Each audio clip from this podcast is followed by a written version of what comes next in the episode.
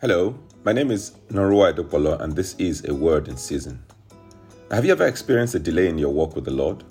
You wanted something from God, and to be to the best of your knowledge, you had done all that you had to do, but still there was no response from heaven. It can be frustrating, it can steal your joy. If one is not careful, it can even lead to a loss of fellowship with the Holy Spirit. So, what causes delay, and what can you do about it?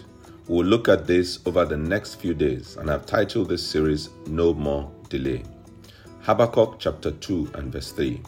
For the revelation awaits an appointed time. It speaks of the end, and it will not prove false. Though it linger, wait for it. It will certainly come and will not delay. Now, if you read the book of Habakkuk from chapter 1, you realize that he was lamenting to God that he had been praying concerning the state of affairs in the land and God was not responding. So in chapter 2, God, in response to him, says, Relax, I'm on it.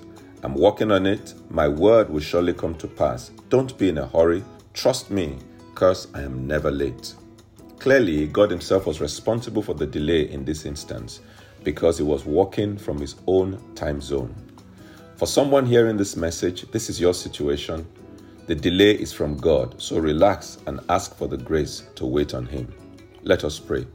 In Jeremiah chapter 1 and verse 12, the Bible says, Then God said to me, You have seen well, I am watching over my word to perform it. I want you to pray and say, Oh Lord, perform your word spoken over my life in Jesus' name. Amen. May God bless you in Jesus' name.